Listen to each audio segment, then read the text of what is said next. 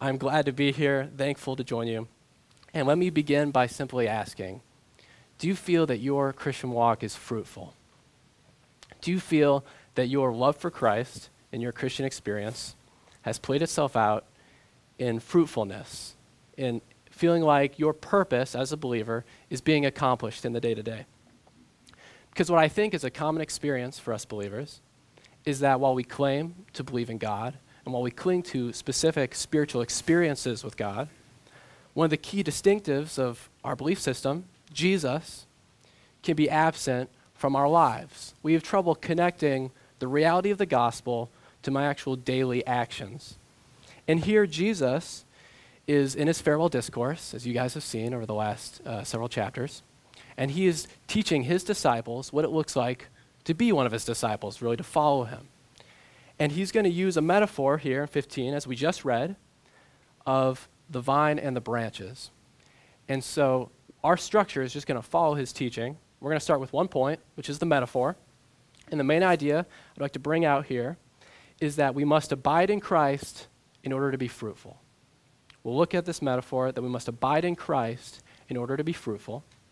And then Jesus will elaborate upon that metaphor in 9 to 11 and in 12 to 17 showing that abiding in Christ is demonstrated through obedience to his commandments, and we'll see particularly the command to love one another.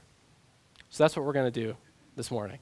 So let's go ahead and jump into the metaphor. Let me reread uh, verses 1 and 2. Chapter 15, he says, I am the true vine, and my Father is the vine dresser. Every branch in me that does not bear fruit, he takes away. And every branch that does bear fruit, he prunes that may bear more fruit.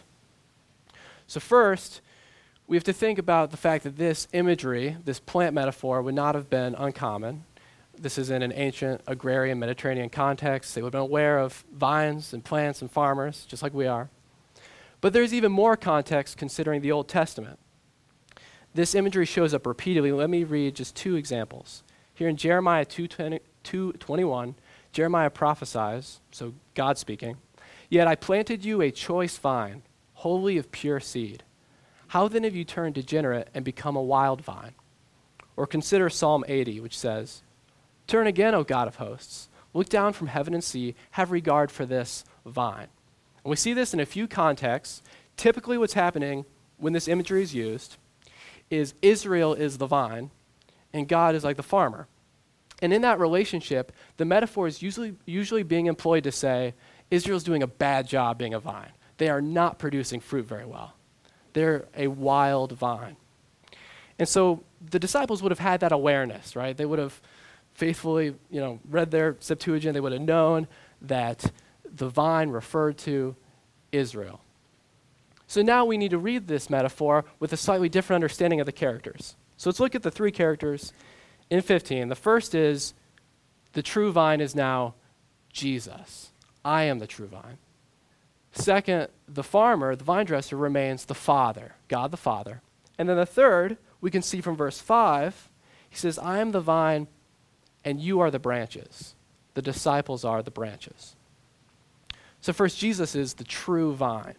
So, this recognition of that Old Testament context kind of makes us see why he is the true vine, right? Israel failed to be fruitful, they failed to produce good, and now we're understanding kind of God's covenant community differently. Before it was farmer, vine, there's this expectation that Israel be fruitful. They failed repeatedly.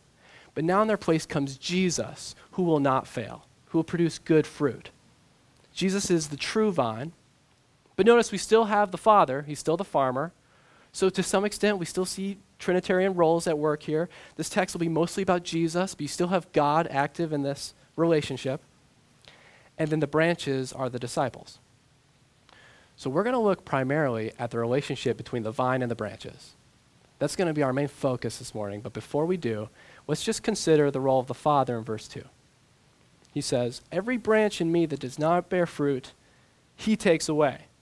So that's the Father. Every branch that isn't bearing fruit in the vine, the Father is taking away. And every branch that does bear fruit, the Father, the farmer, is prunes, that it'll bear more fruit. So, two roles of the Father Fruitful branches are pruned to produce more fruit, and unfruitful ones are taken away. right, we're faced with an important interpretive question we have to deal with in verse 2 and in verse 6, which is are we seeing here that we can lose our salvation? Is John suggesting that a branch that is in the vine but is not fruitful, is not loving God, is not responding in obedience, that God will remove that salvation? To do so would be to miss the whole point of our metaphor this morning, right? What, what the suggestion is that there are two paths here, that those who are fruitful are evidencing that they're in the vine. Consider the branch that's not in the vine, that's lying on the ground. It's dead wood. Fruit's not going to grow on a piece of wood on the ground, separated from the life source of the vine. And so, if you do not produce fruit, you're revealing that you are not in the vine. You are never in the vine. The point of the metaphor today is not to explore the theological contours of conversion, right? It's to give two paths. You're either a fruitful branch or an unfruitful one, and the fruitful one is in the vine in Jesus. But also, we see that the Father prunes fruitful branches, which shows that our discussion of fruitfulness today can't separate the fact that God is at work.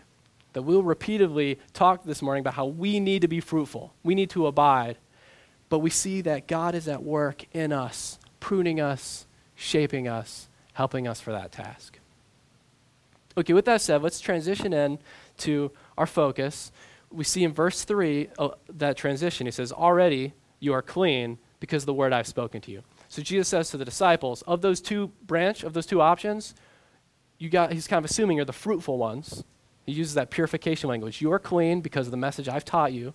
So you believe in me in light of that, what should followers of Christ do? So I'm, I'm speaking here kind of assuming that the majority of us, or many of us, are believers in the vine, fruitful branches. What should we do? Let's read verse 4. He says, Abide in me, and I in you. As the branch cannot bear fruit by itself unless it abides in the vine, neither can you unless you abide in me. I am the vine, you are the branches. Whoever abides in me and I in him, he it is that bears much fruit. For apart from me, you can do nothing. This is his instruction to the disciples abide in me, abide in Christ. This is the calling. So, the metaphor we've already kind of established, it's fairly clear that if we want to be fruitful, we have to be attached to the vine. But that's suggesting that Christ, in some sense, produces life for us there's a sense of spiritual vitality that's found in Jesus because he says, apart from him, we can do nothing. Apart from Jesus, we are like that dead branch that can't produce fruit. So let me give three ways that we abide in Christ, or three ideas attached to abiding in Christ. Here's the first Abiding in Christ involves dependence on Christ. Drawing this mainly out of that phrase, apart from me, you can do nothing. But it, it works with the whole metaphor that the branch that's fruitful has to be attached to the vine, right? So it suggests dependence on Jesus. It involves a whole selfless worldview which understands a recognition that apart from Jesus, we are incapable of fulfilling our mission, incapable of being obedient. I think we know this from our experience, right? We, I, I think uh, either Matt or maybe the music leader mentioned leaning on his own strength, right? Be, suggesting that maybe he could in some way cultivate godliness in himself. We've all experienced the frustration, like you're running in place, right? And here, the suggestion from Christ to the disciples is apart from me, you can do nothing.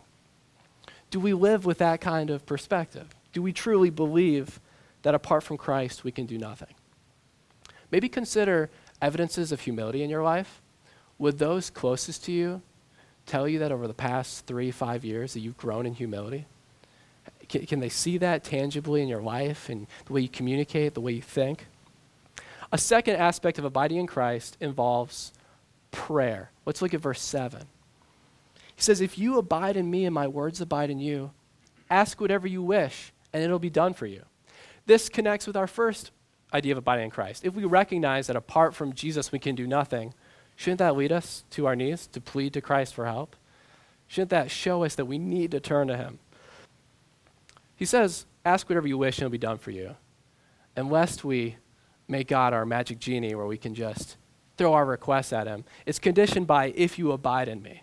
Right? So there's this built in condition that we are abiding in Christ, so we are putting our own desires down in place of His, and that we are seeking fruitfulness, so that we want to fulfill our purpose for Him, that we want to be faithful disciples, which informs the content of our prayers, that we're going to Jesus and saying, Well, I want to be fruitful, and apart from you, I can't do it, so I am running to the vine, to the one that attached me to the vine in the first place, and I'm saying, Lord, help me.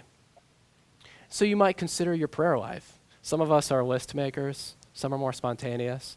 I don't know what your prayer life looks like, but I'm suggesting less, you know, for you to change all the things you're currently praying about. But it's more the kind of tenor and tone of your prayer.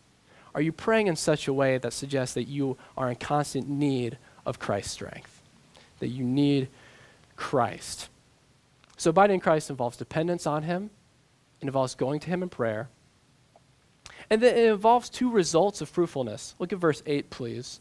He says, By this my Father is glorified, that you bear much fruit, and so prove to be my disciples. Here's two things that happen when we abide in Christ and that flows forth in fruitfulness. One, we give God glory, which is fruitfulness, right? That's doing our purpose. That's what we're supposed to do as far as of Christ. When we've experienced the love of Jesus, we're supposed to glorify him. He says this will occur when you abide in him. So the process of depending on Jesus with your life, that's going to give him glory. And second, it proves you're his disciples. It proves you're his disciples. So a life that involves abiding in Jesus will show that you're a disciple. And I think that's clear if we think about how radically countercultural this lifestyle is, right? Because it's inherently selfless.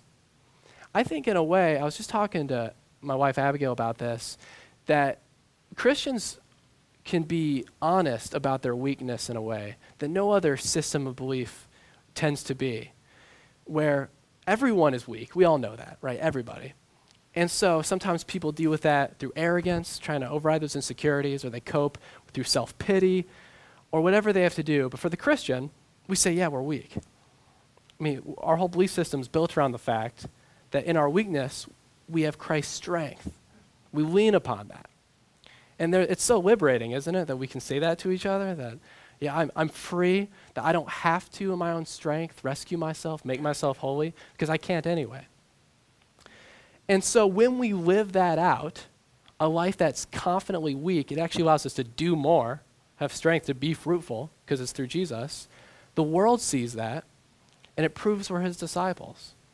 They see us valuing things differently, right? These are three ideas connected to abiding in Christ. And this is a calling that we all have as branches. If you have been joined to the vine, he says to be fruitful. There's that warning that if you're not, that evidences that you may not be in the vine. And that leads us to verse 6. We have one more warning. He says, If anyone does not abide in me, he's thrown away like a branch and withers. And the branches are gathered, thrown into the fire, and burned. Now, here we see the two paths once again, right? Those who abide in Christ, they grow in their love for Jesus, it plays out in fruit. Those who do not abide in Christ, he says, are gathered and are burned. And that abiding language, once again, brings that same imp- interpretive challenge. Is he suggesting that those who do not continue to love Jesus could eventually lose that place, that status of being in Christ? And we would reject that once again. And maybe for clarity, consider his context. So Jesus would be teaching primarily to Jews. Think about how Jews would be considering this message. I mean, they would have been thinking, if I'm a Jew, I am fulfilling the law, I'm an ethnic Israelite, I'm already in the vine. They would have thought of themselves as a member of Christ's community, right? However, Jesus is now suggesting a radically different alignment. He's saying, no, to be part of God's covenant community, you have to abide in me personally, the person and work of Jesus Christ, which would have been a radical notion for them. They would have thought they were healthy, fruitful branches. And Jesus is saying, if I'm not, if you're not abiding in me, then you're like a dead branch. You, in fact, you were never in me. Even more specifically, consider Judas. Like Judas is in this group of disciples. Judas would have probably considered himself a branch who's part of the vine. I mean, he knew Jesus personally, he walked with him. But he hears this teaching, and Jesus knows Judas's heart. Judas was not abiding in Christ. Judas didn't lose his relationship with Jesus because he failed to stay in holiness. No, it evidenced that he was never in Christ. So this text is not teaching lose our salvation, but rather that there are two choices we have for those who have accepted the love of Christ, who, whose eyes have been opened by God. We are called to abide in him, to be fruitful. And if you find yourself this morning relating more to the dead branch, if you find that you do not see a love for Christ developing over the years, you don't see fruitfulness played out in any meaningful way, then there's a warning here. There's a caution. Are you in the vine? The summary of the metaphor here Jesus is the vine in whom we must abide in order to be fruitful and to glorify God with our lives. Let's move on to the next two sections where Jesus will elaborate upon that metaphor. Let me read uh, 9 to 11. As the Father has loved me, so have I loved you. Abide in my love. Let's stop there, actually. So at this point, Jesus has used the metaphor, and it's been helpful to understand how they relate to each other, how the disciples and Jesus can relate to one another. However, what a plant metaphor cannot do is fully help us understand the depth of love involved in these relationships. Right? If we just stop at branch and vine, that doesn't quite help us understand the way that the vine deeply loves the branch. Right? There's something deeply relational happening here. And so he moves away from the metaphor and gets more specific. He says, Abide, not just abide in me, abide in my love. And he uses a paradigm of the love of the Father with the Son. He does this, kind of as Matt drew out earlier, because you have perfect love demonstrated, and you have perfect obedience which is exemplary for us. So he says, Abide in my love. In other words, when we abide in Christ, what we are abiding in, we're resting in the work that was already accomplished through the cross. And that cross, our salvation, the connection there is Jesus' love for us. The love between God and Jesus was perfect. The love between Jesus and us and those disciples through the cross, which Christ had not gone to yet, right? was perfect. We are to abide in that love. We're supposed to respond to the gospel by abiding in Christ. Right? We don't just be fruitful and depend on him and pray to him because we're trying to click boxes that are part of kind of our tenets of dull religious fanaticism, right? Rather, we're responding to love that we've been accepted. He tells us how to do this in verse 10. If you keep my commandments, you will abide in my love. So Jesus perfectly obeys the Father who loves him. And why does Jesus obey the Father? Because he loves him, because of the relationship. And now he tells the disciples listen, when you obey me, you're evidencing our relationship. You're revealing that you love me. And now he's, of course, talking about a long term obedience, a life that's committed to Jesus.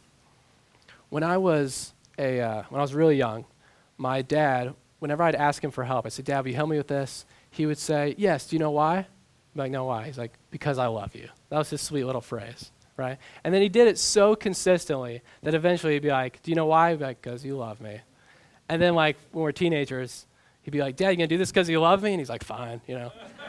but what he was planting in our minds through the years was that he didn't do things for us out of paternal obligation, right? all of his actions, and as you parents know, sacrificial actions, were out of love. It was love fueled actions. And here, we're being called to love fueled obedience.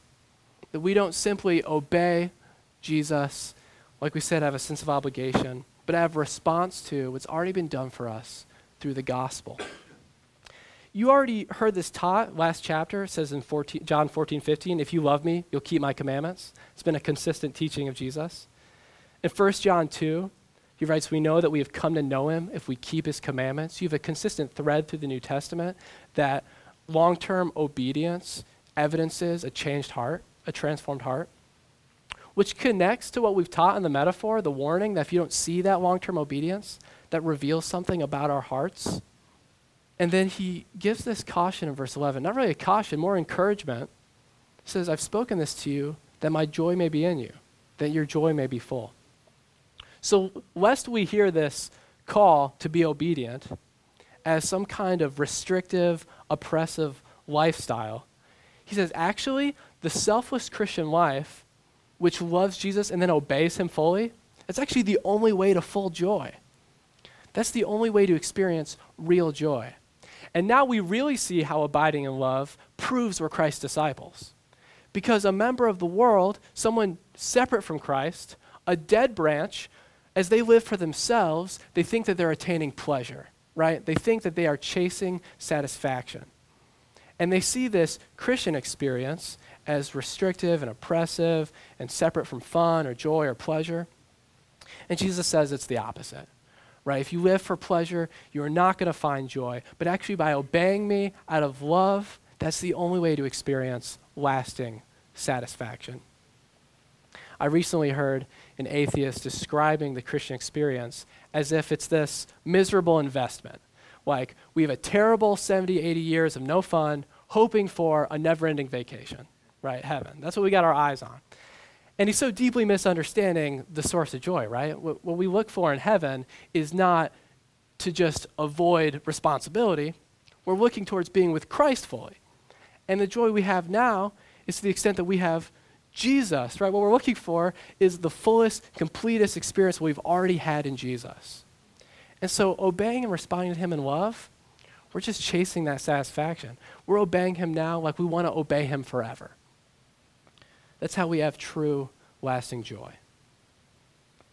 In our last section, 12 to 17, He's taught that we abide in Him and demonstrate that through obedience to His commands. And now He gives us a major command by which we can do these things. We can apply this principle. And that is the new commandment. Verses 12 and 13. He says, This is my commandment that you love one another as I have loved you. Greater love has no one than this, that someone lay down his life for his friends. Now, there's still a call, we know, to love God with all our heart, soul, and strength. But genuine love for God will lead to genuine love for the Son. And he says here that genuine love for the Son reveals itself in obedience to his commands. And what's one of the specific commands that we can obey? And by doing so, we show that we're his followers? Love one another. D.A. Carson says that by an unbreakable chain, love for God is tied to and verified by love for other believers. And so here, Jesus has connected the gospel to our everyday experiences with one another. And is that true in your experience? When you consider how you interact with other people, can you see the love for Christ poured out and, and, fueling those actions, fueling your obedience? Some of us, I think, can allow our personalities to kind of get in the way of this particular command. Maybe others have other uh, excuses or, or possibly reasons why it's difficult for us to love one another. But the love that we're called to is compared to his love for us. He says, It's the love I have loved you. And then he says, Greater love is known than this, than someone lay down his life for his friends. So clearly alluding to what act of love? The crucifixion, our salvation, the cross.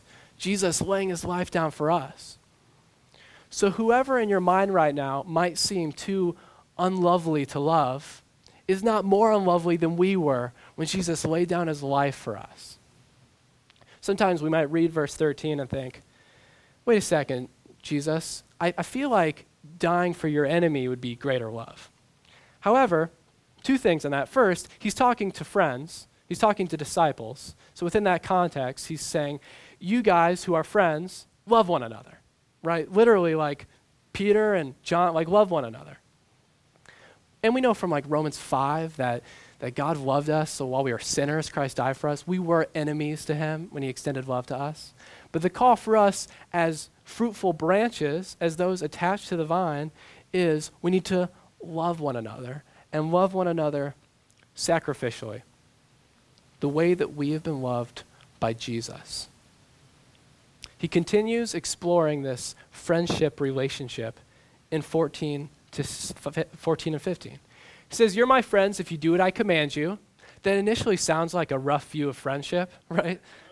However, he's already established that obedience to him evidences the relationship that's present. So he says, Listen, you are obeying me because you abide in my love, and therefore we are friends. And we shouldn't expect friendship with Jesus to perfectly mirror human friendship, right? He is both our friend and our king.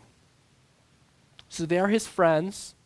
He says, No longer do I call you servants, for the servant does not know what his master is doing, but I have called you friends. For all I have heard from my Father, I have made known to you.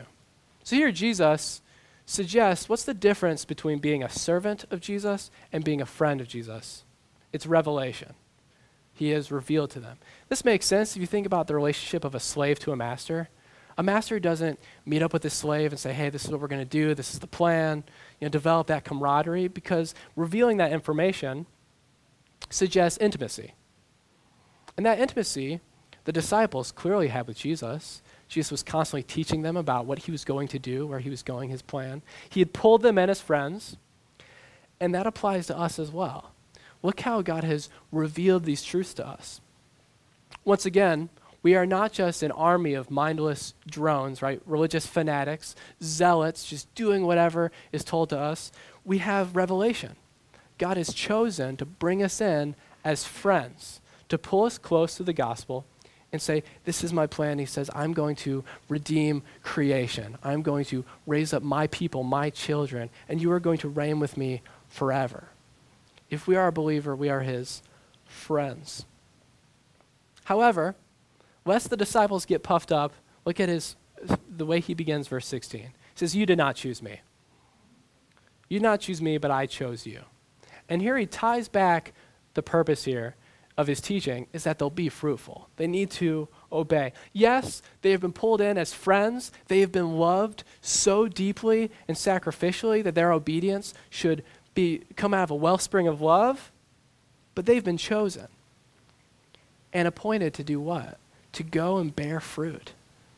And that your fruit should abide. It should be lasting fruit. And he says, so that whatever you ask the Father in my name, he may give it to you.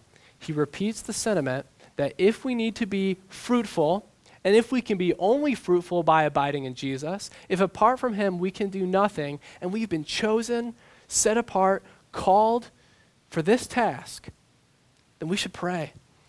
And we should recognize where our strength in life comes from. We should go to our knees and pray to the vine. And I would encourage you today that if you are a believer, then he has called you, he has chosen you that He has appointed you to bear fruit that lasts, that abides. You might say, How do I do that? How can I be fruitful? He says, Abide in me. Run to Jesus, run to His Word, see Him and His strength. Consider what has been accomplished through the cross for you. Consider how unworthy we are to have this status as His friend. And then let that flow forth in obedience. Let that affect the way you love one another? Let that affect the way you think of evangelism, preaching the gospel, personal holiness? And when you feel frustrated in that task and you find that that is difficult, he says twice in this passage, Ask me whatever you wish, and it'll be done for you. You abide in me and you seek to be fruitful, then fall to your knees and pray, and it will be done for you.